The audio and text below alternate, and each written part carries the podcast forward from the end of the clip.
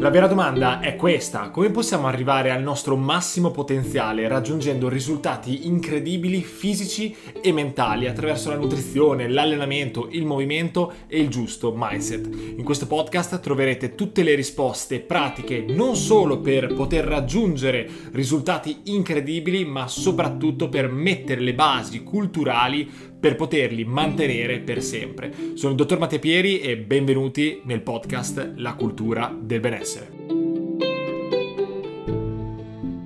Ciao ragazzi e ben ritrovati in questa nuovissima puntata del nuovo podcast La cultura del benessere. In questa puntata parleremo di come noi non dobbiamo temere e aver paura quindi dei periodi difficili, delle difficoltà della vita, proprio perché come vedremo è dalle difficoltà che effettivamente possiamo creare e ottenere qualcosa di straordinario, quindi dobbiamo abituarci ad avere un comfort in qualche modo ai periodi di grossa difficoltà.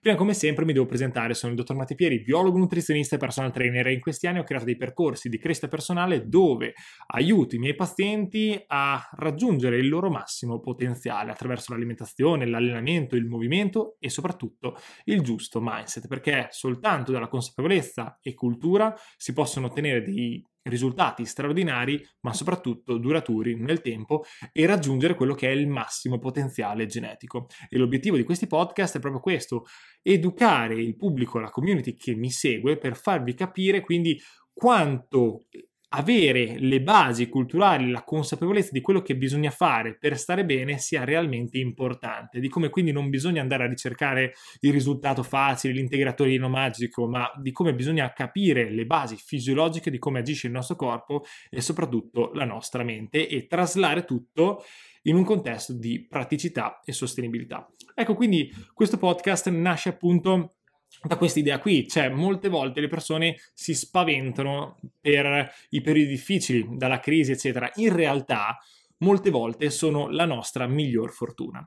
Prima però di continuare voglio iniziare a parlare un po' della storia del mio bisnonno, perché ho pubblicato un post su Instagram che è piaciuto davvero tanto, dove appunto spiegavo di quello che ha fatto, di quanto noi ci dobbiamo sentire privilegiati a vivere appunto eh, in questo periodo di abbondanza e di ricchezza, perché anche se noi non abbiamo questa percezione, possiamo sempre andare al ristorante, abbiamo un cellulare connesso col mondo, abbiamo tante cose, tanti benefit, semplicemente abbiamo dei vestiti, abbiamo un riscaldamento, abbiamo un tetto in cui vivere e tutte queste cose qui sono veramente la base per stare bene e in salute per sempre. Quindi noi viviamo nell'era eh, più ricca, più abbondante, con il massimo benessere dal punto di vista scientifico, delle cure, eccetera, eppure non sentiamo questa percezione.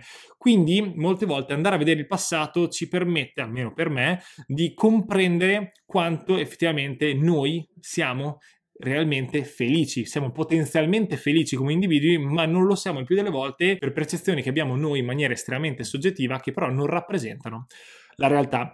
Ora, quindi, cosa ha fatto mio nonno? Facciamo un po' un recap della storia della mia famiglia nel bene e nel male. Il mio bisnonno purtroppo è stato catturato dai tedeschi durante la seconda guerra mondiale e per sua fortuna non è stato fucilato alla rocca insieme ai suoi amici.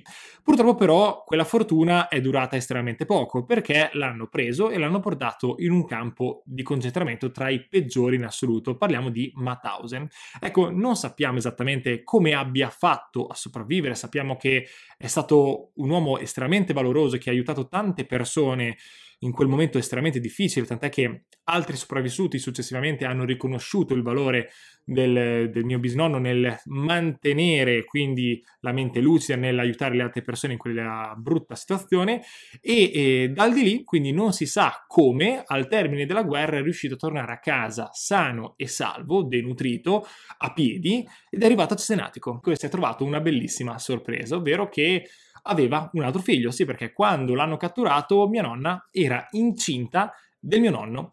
Quindi dal di lì eh, si è dovuto rimettere completamente in gioco. Nel dopoguerra c'era una forte recessione, c'era una forte crisi. Lui però è stato estremamente, estremamente bravo a rimettersi in gioco e a creare un impero dal nulla. Infatti il mio bisnonno è stato in grado di creare veramente tante attività in quei periodi difficili, ha aperto la prima pizzeria, il primo cinema, altre attività, è proprio stato un vero imprenditore, tant'è che gli hanno conferito proprio eh, un, un attestato importante, cioè il cavaliere del lavoro, se non sbaglio. Quindi è proprio stato riconosciuto come la figura, una figura estremamente impattante per eh, proprio la città in cui viveva.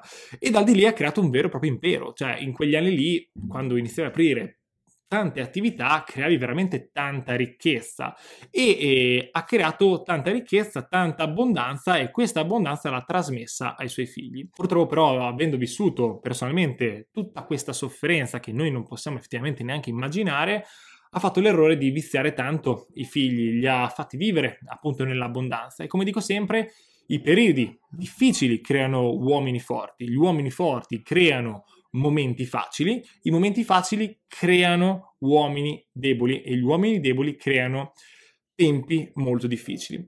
Ecco, quindi sostanzialmente la generazione successiva non è stata in grado di mantenere e preservare tutto quel benessere, tutta quella ricchezza generata proprio in quel momento di estrema difficoltà, proprio perché la generazione successiva, quindi mio nonno eh, e altri parenti, non avevano quella spinta motivazionale, non avevano quella forza, quella fiamma dentro per crescere, per ottenere qualcosa e migliorare la propria prospettiva. E quindi sostanzialmente avevano un patrimonio e non capivano come mantenerlo e hanno, tra fallimenti e spese varie, perso gran parte di quello che ha generato. Quindi sostanzialmente noi dobbiamo comprendere che non è tanto il momento difficile, la crisi, che determina i nostri risultati e chi siamo, ma è proprio il nostro mindset di come dobbiamo vivere che fa realmente la differenza. Proprio perché nei momenti difficili ci sono sempre delle opportunità e se noi abbiamo veramente la fame, la voglia di crescere e di migliorare come individui, a ogni costo, a ogni condizione ci saranno sempre delle opportunità. Quindi molte volte è proprio nei periodi di grossa recessione, di difficoltà, che si vedono le grandi opportunità, si ottengono straordinari risultati mai pensati prima, proprio perché si deve per forza di cose andare a utilizzare tutto il proprio potenziale, a esprimere un'energia, una forza, una creatività, un mindset necessario per sopravvivere e si va effettivamente a esprimere il proprio potenziale. E questa espressione di geni, di ambiente, eccetera, permette molte volte di vedere qualcosa che prima non si vedeva. Purtroppo però noi siamo nel momento più ricco del, del, nostro secolo, della storia e quindi sostanzialmente non abbiamo appunto l'esigenza, molte volte non abbiamo quella spinta motivazionale nel migliorare perché sostanzialmente abbiamo già tutto e molte volte vediamo quello di ottenere un risultato come estremamente difficile, impossibile, che nessuno può farcela, che sicuramente noi non possiamo. E questo è estremamente limitativo perché non riusciamo neanche a partire, a metterci in gioco. E molte volte purtroppo quando entriamo e ci mettiamo in gioco sottovalutiamo quanto effettivamente sia difficile, di quanto dobbiamo resistere. Io sono in questo settore da veramente tanto tempo, parliamo di dieci anni. Sapete quanti trainer ho visto iniziare che sembrasse che dovessero spaccare il mondo, nutrizionisti, eccetera, e poi dopo un anno o due li vedi che fanno i commessi al Conad o al Tigotai, eccetera, eccetera. Perché sostanzialmente per ottenere un risultato straordinario ci vuole la cazzima, bisogna star lì testa bassa e menare per anni. Quindi le persone sopravvalutano quello che potrebbero ottenere in un anno e sottovalutano quello che potrebbero ottenere in dieci anni. E molte volte e qui mi collego al settore fitness e nutrizione, le persone si sentono con una genetica sfavorevole e quindi magari non iniziano neanche, magari trovano scuse, vogliono il risultato veloce, quando non hanno capito che in realtà chiunque, anche chi ha una genetica sfavorevole, può ottenere un risultato incredibile sopra la media. Grazie a che cosa? La cultura e la costanza nel fare quelle cose fatte bene nel tempo.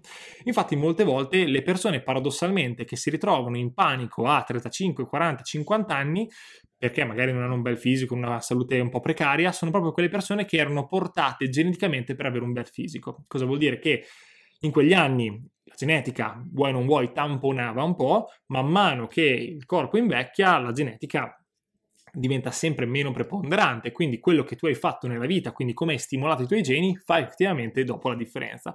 E quindi molte volte le persone che cercano risultati veloci, quindi vanno dal chirurgo, prendono l'integratore, eccetera, sono proprio quelle persone che da giovani erano portati e non hanno quella capacità di generare sacrificio per ottenere un risultato. Paradossalmente, molte volte le persone che ottengono risultati più importanti sono quelle persone che mediamente non hanno una genetica estremamente favorevole. Perché? Perché erano consapevoli che per migliorare, per dover effettivamente restare in salute con una buona composizione, dovevano assolutamente allenarsi e fare le cose fatte bene e l'hanno fatto nel tempo e hanno ottenuto più risultati rispetto a chi era appunto portato a livello genetico.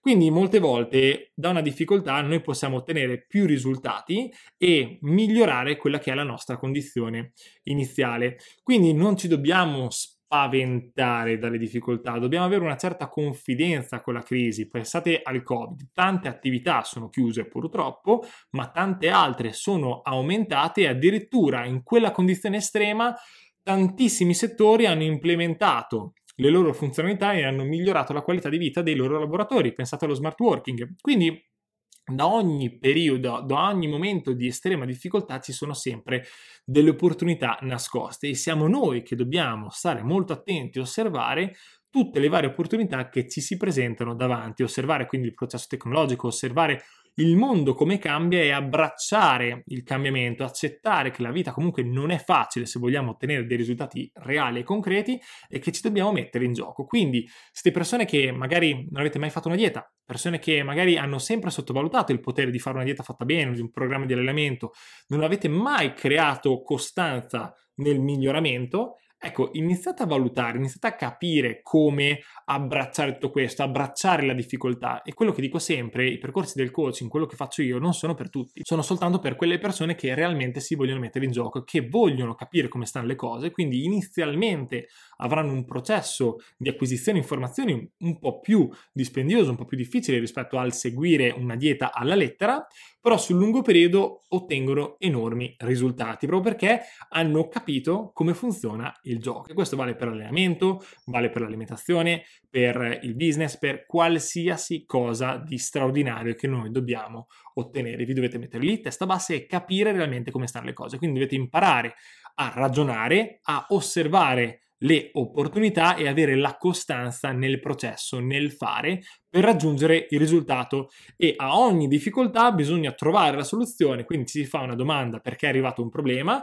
E da quel problema bisogna trovare la soluzione più efficace possibile. E la cosa figa è che più si fa questo processo di domanda e risposta, di analisi, di osservare e più il tutto diventa estremamente semplice perché il nostro cervello, come più volte detto, è estremamente bravo a rendere i processi efficienti man mano che vengono fatti. Quindi man mano che noi impariamo a farci il culo, saremo sempre più bravi e percepiremo sempre meno questa sofferenza nel fare, nel produrre. Quindi inizialmente per me era difficile magari fare questi contenuti, per me era difficile fare il mio lavoro come nutrizionista personal trainer, oggi è una cosa estremamente naturale proprio perché il corpo è bravo a ottimizzare e a preservare le energie. E non a caso, proprio per questo motivo, chi sono le persone che mediamente sono più brave, proprio anche nel lato training, nutrizione o business in generale, ecco, un lavoro a caso? Sono quelle persone che mediamente hanno la passione, ma che soprattutto non sono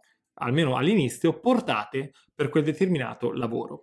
Significa sostanzialmente che i trainer, ad esempio, migliori non sono quelli più grossi, non sono quelli portati a livello genetico, ma sono tendenzialmente quelli con una genetica nella media. Perché? Perché per ottenere un risultato si devono fare un culo tanto, devono capire realmente, devono studiare, devono imparare le basi magari della biomeccanica, della programmazione e in quel modo ottengono un risultato. Chi è fragile a livello articolare, come posso essere io, come posso essere stato io in passato, per anche, vedi, l'incidente della mia mano che mi ha portato appunto a dover ottimizzare e riadattare il mio allenamento mi ha portato ad acquisire delle competenze che mediamente non avrei mai acquisito proprio perché avevo una certa sensibilità e problematica e questo mi ha permesso e mi ha spinto a, ad approfondire, a studiare ad esempio il lavoro che si fa su, sui tendini, sulle isometrie, su come adattare lo stimolo muscolare in base appunto a come si tiene una presa, eccetera, eccetera. Quindi tutto questo mi ha dato delle competenze in più e un trainer molte volte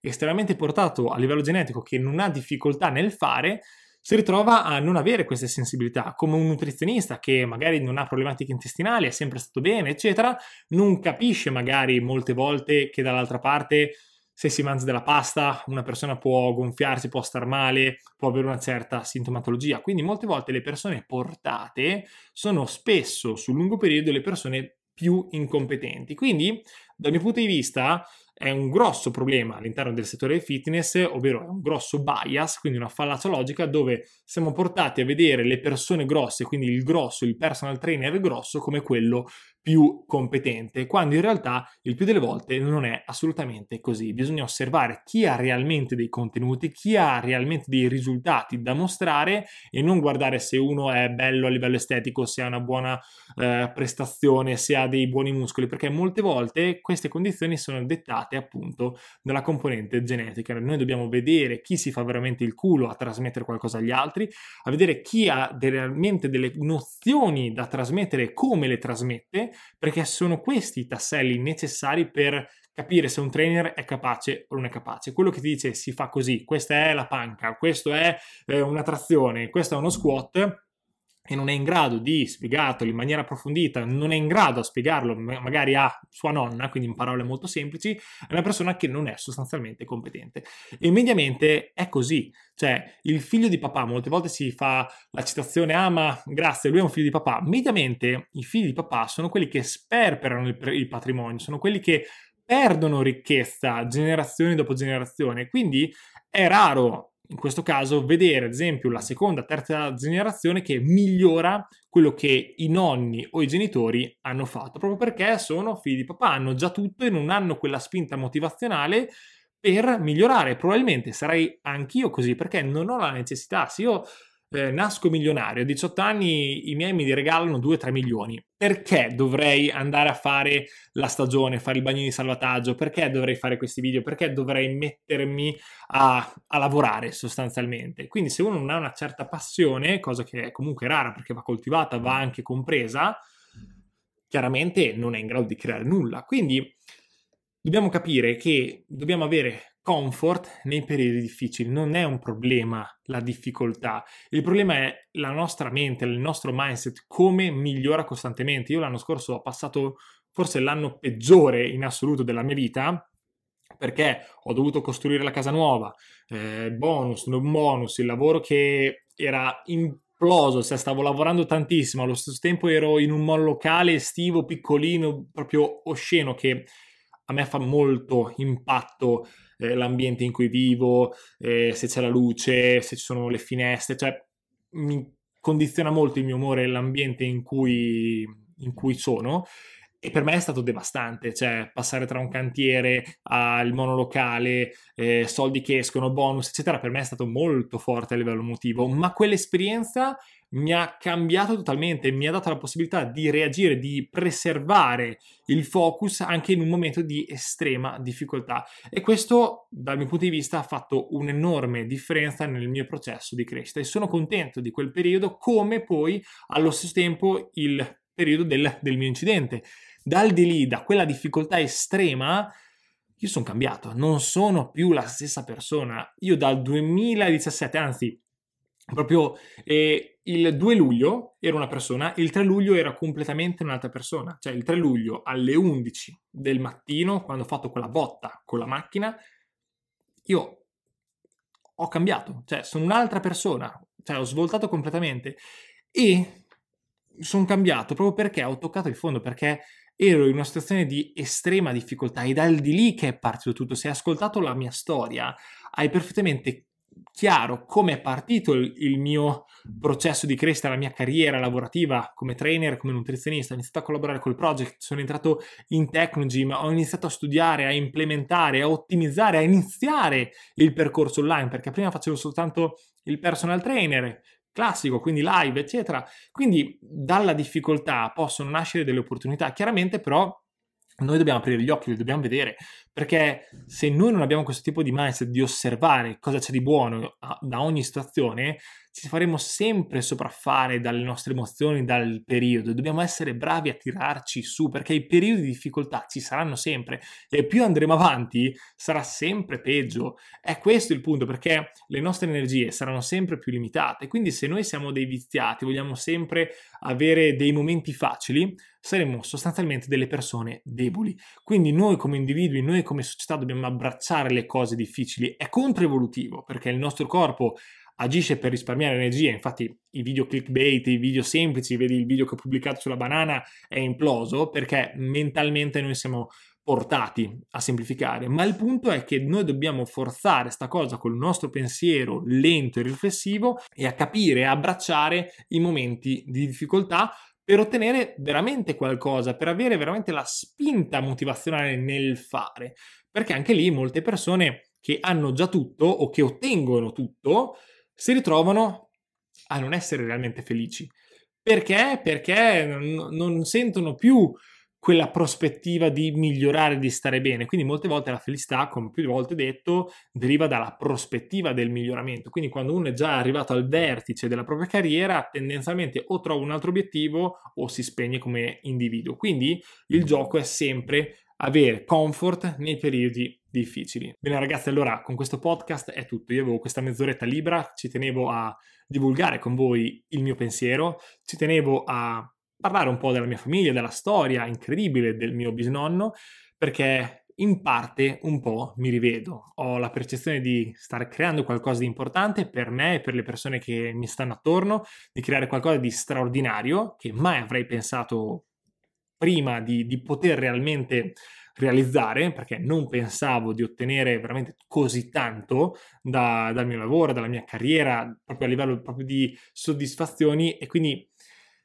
mi ha fatto un po' rivivere le emozioni che, che potesse aver vissuto il mio bisnonno in quel momento, perché comunque anche io ho avuto le mie difficoltà, ho avuto eh, i miei problemi, perché io comunque sono partito da zero, facevo i bagni di salvataggio, eccetera. Cioè, quindi ci sono tante cose che mi accomunano, ovviamente in maniera estremamente più, più limitata a quello che ha subito lui. Io spero di, di non doverlo mai subire, però ecco, ci, ci tenevo a, a fare questo piccolo pensiero estremamente spontaneo e genuino. Ora, come sempre, io vi ringrazio per l'ascolto o visione e vi consiglio, anzi, vi invito a condividere il podcast con tutte quelle persone che potrebbero aver bisogno di ascoltare queste parole e vi chiedo semplicemente di mettere 5 stelline, di votare il podcast perché mi darete una grossa mano appunto nel divulgare tutte queste informazioni ad altre persone. Quindi grazie mille per l'ascolto e alla prossima puntata.